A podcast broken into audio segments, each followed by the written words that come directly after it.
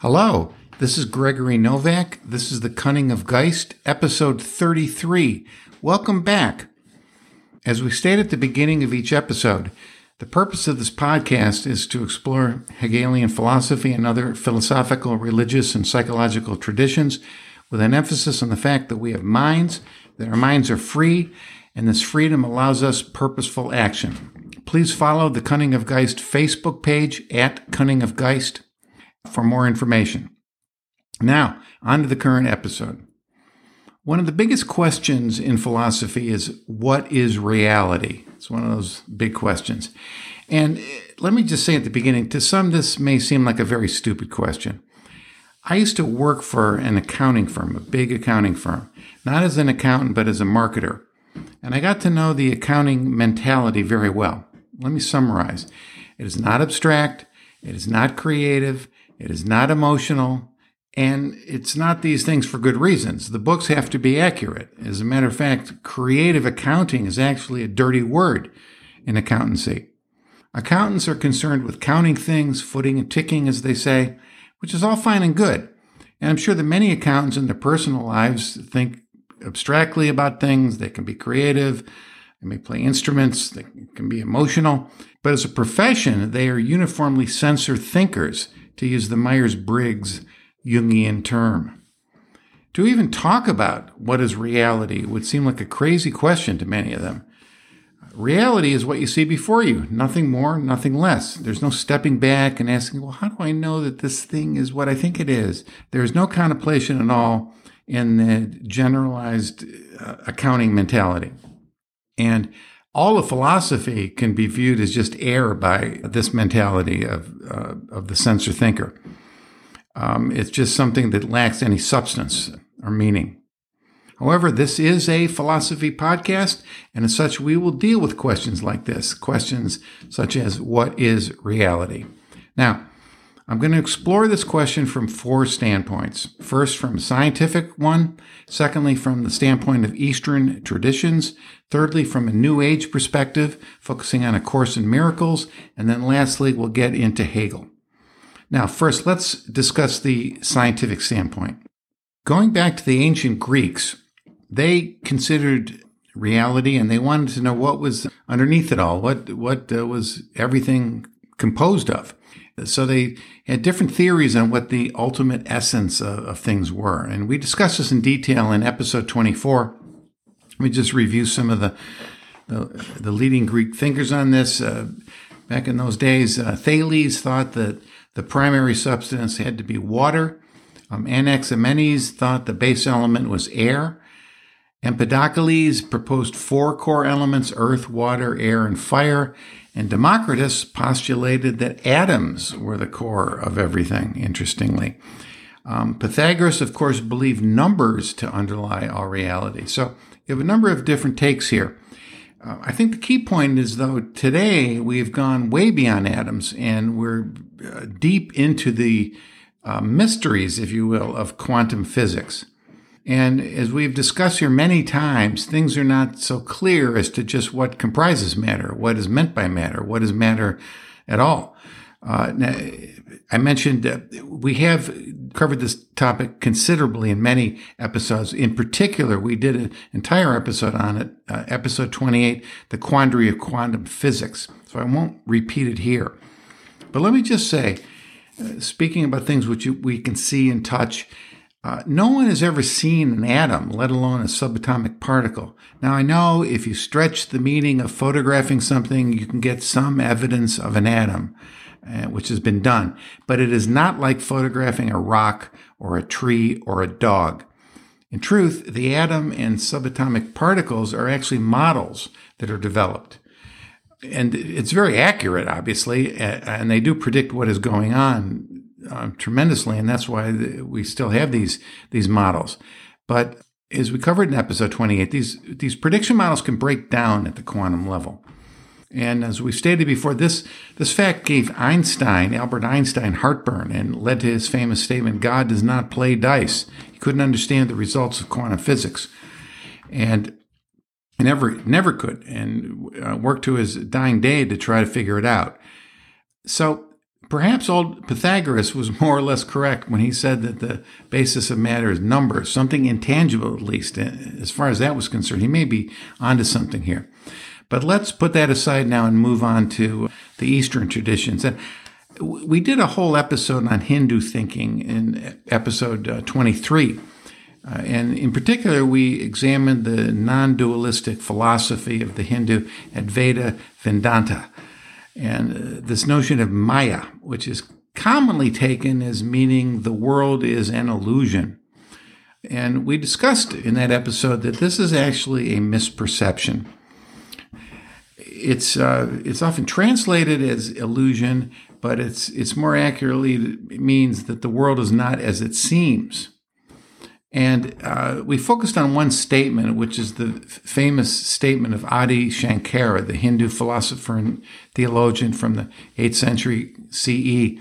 He famously said the following statement The universe is unreal, Brahman is real, the universe is Brahman. Now, that statement, um, if you focus just on the first sentence, can be interpreted as meaning the universe is just an illusion. However, that's not quite what's really going on here if you analyze those three sent- sentences in total. Steve Taylor, in a Psychology Today article, set the record straight. Now, I quoted him in more detail in episode 23, but let me uh, just do a, a fast quote here in terms of how he uh, suggests we look at Shankara's statement. I quote Shankara famously made three statements the universe is unreal, Brahman is real, the universe is Brahman.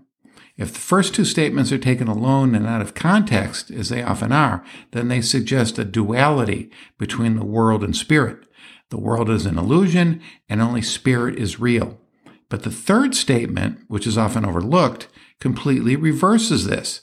The third statement says that the universe is spirit, and so the universe actually is real. Shankara is not literally saying that the universe is unreal, only that it doesn't have an independent reality, end quote. Now, this is very similar to Hegel's position, which we'll get to in a moment. But before getting into Hegel, I want to spend a moment on uh, the contemporary New Age classic, A Course in Miracles. I know a lot of you don't even know what the Course in Miracles is, but although it sold um, millions of copies of, the, of its book worldwide, uh, I did discuss A Course in Miracles in some detail in episode 23. I just want to cover one key point here. The Course in Miracles teaches that only the mind of God and his, her, their thoughts are real. And his, her, their extensions of those thoughts, thought extensions are real. And that the world, the physical world of nature, is uh, purely an illusion. And worse, the Course in Miracles states that this world, nature, was actually made as an attack on God by God's mind. So, in a sense, God's mind went a bit crazy, but the Course teaches this was all just a quick dream and it was corrected as soon as it happened. But we, as God's mind, continue to relive this dream over and over again, and that's why we're stuck here. Now, that's quite different from, from Hegel, and I'll get into this in a moment. There's there are parts of this that are very similar to Hegel, and but a key part that's different. Now, perhaps the most famous lines from A Course in Miracle are, are as follows: "Nothing real can be threatened. Nothing unreal exists. Herein lies the peace of God." Note that's in perfect iambic pentameter, as much of A Course in Miracles is, is written. Now, I even know someone that had those lines tattooed on their body. They thought it, it, it, it was so meaningful. And they are something to ponder and, and they, they are very meaningful. However, let's see how this relates to Hegel's system. Now, just to back up, Hegel's entire system, if you recall, can be organized in three notions, if you will. First, logic, which is pure abstract rationality. Second is uh, nature, non rational nature, which is the other of logic. And third is spirit, which comes to know itself within nature through a dialectical process. And should note that logic, pure abstract rationality, willingly, eh, to use Hegel's language, others itself into nature to become actual. Now, regarding the Course of Miracles, if the real, um, nothing real can be threatened from the Course of Miracles is taken as meaning the logic, um, then it is true that it cannot be threatened. Uh, the real, the logic can't be threatened. It's pure abstract logic, and there it can't be invalidated if it's true abstract rational logic. Now, the second statement also uh, concurs with Hegel that nothing unreal exists. And um, it concurs with Hegel in the fact that nature on its own right does not exist. It does not exist as a singular thing by itself, non rational nature. And we know that in non rational nature, things can definitely be threatened and die. So, so far, so good. Nothing real can be threatened. Nothing unreal exists, eh, I would add, on its own. However, the last line, herein lies the peace of God, is where the difference lies. To Hegel, God is not some being living apart from the universe. Hegel's God is absolute spirit, which we're going to get into in a moment, which is working itself out here. And it does this through a dialectical process, which we'll also discuss. So, regarding the first two lines, the Course in Miracles, Hegel, and even Shankara agree nothing alone is unreal. But the thing is, it's not alone. Uh, and this is what Shankara states. This is what, what Hegel states. Nature is infused with spirit. And that's the difference. It's meant to be that way. Hegel sees the perfection of God's mind, if you will, in the logic. Now, and again, I'm using the term, and Hegel uses the term God here as a euphemism. It's not some old man with a long beard up in the clouds calling the shots. Um, it is the logic itself which Hegel so thoroughly takes us through in, in developing it. However, this logical perfection is not yet actual. It is real, but it is not actual. We'll get to that difference in a moment. God's mind must other itself in non rational nature in order to come to know itself in actuality as spirit. Now, we've talked a lot about Hegel already. Let's get into the, the last section here on Hegel. Let me begin with a quick review of Hegel's predecessor in philosophy, the, the major philosopher Immanuel Kant. Uh, Kant said in his Critique of Pure Reason that we cannot know a thing in itself. Uh, we don't know what, what something is in reality apart from our own understanding of that thing. That's all we can know. What it is in and of itself, without our understanding, we don't know. Uh, we can only know things through our mental categories of human experience. Therefore, we cannot know what's truly real, only our conception of it. That also means, interestingly, that we cannot know God in reality or other, other metaphysical things even though Kant believed that we should still act as if we do. Now, Hegel takes a different take from, from Kant here. It's an important distinction. Hegel believed that we can know the things in themselves. You know, he postulated spirit, and spirit is, um, is the English word for Geist in German, which means spirit slash mind. And spirit, according to Hegel, is the absolute reality, as it was for Shankara he believed that we definitely can know Geist as it unfolds in nature. Um, we don't necessarily know it in advance, but we see it after the fact. Um, and we are part of it. And this is really a key to his whole system, his whole philosophy. Uh, the ultimate reality is not some far out thing or some far out place. It's rooted in our experience. It's what's going on here. And uh, uh, it's important for us to understand this we are spirit getting to know spirit, getting to know the truth of ourselves. Now, Hegel certainly accepted Kant's notion of mental categories, but he went further in stating that all reality yields to rational investigation, rational analysis. He did not believe there was an unknowable world out there. In fact, if there was an unknowable world, then it's knowable. Um, in that sense, it's impossible to conceive of an unknowable reality. Let me give you an example. We know that some 95% of the universe is dark energy and dark matter. We know it is there, yet we have yet to determine exactly what it is, but we know that it exists. And maybe someday we will know more about it. Um, we may figure this out. So, essentially, reality of anything is all that can be known about it. That's it. There's nothing beyond it that we can never know. Um, some things may yet uh, have to be figured out, have yet to be understood, like dark matter, like dark energy. But there's nothing that can never be understood. Now, this brings us to Hegel's famous statement that the real is rational and the rational is real from the preface of the philosophy of right. Uh, but actually, a better translation is the actual is rational and the rational is actual. And there's a key difference between these words real and actual. Uh, real is Realität in German, and actual is Wirklichkeit in German. And um, Hegel scholar Jean Louis Vieillard-Baron has an interesting statement on, on the difference here. Let me quote him. Quote, Hegel amplifies the distinction between actuality and reality. Reality, not being reflected in itself, has no truth, whereas actuality is the manifestation of the idea as the actual concept. End quote. So it's the manifestation which makes it actual. It's the manifestation of the real makes it actual. Thus, uh, the, the rational logic, if you will, is not yet actual. It must manifest itself in nature to become actual. And this is spirit working itself out.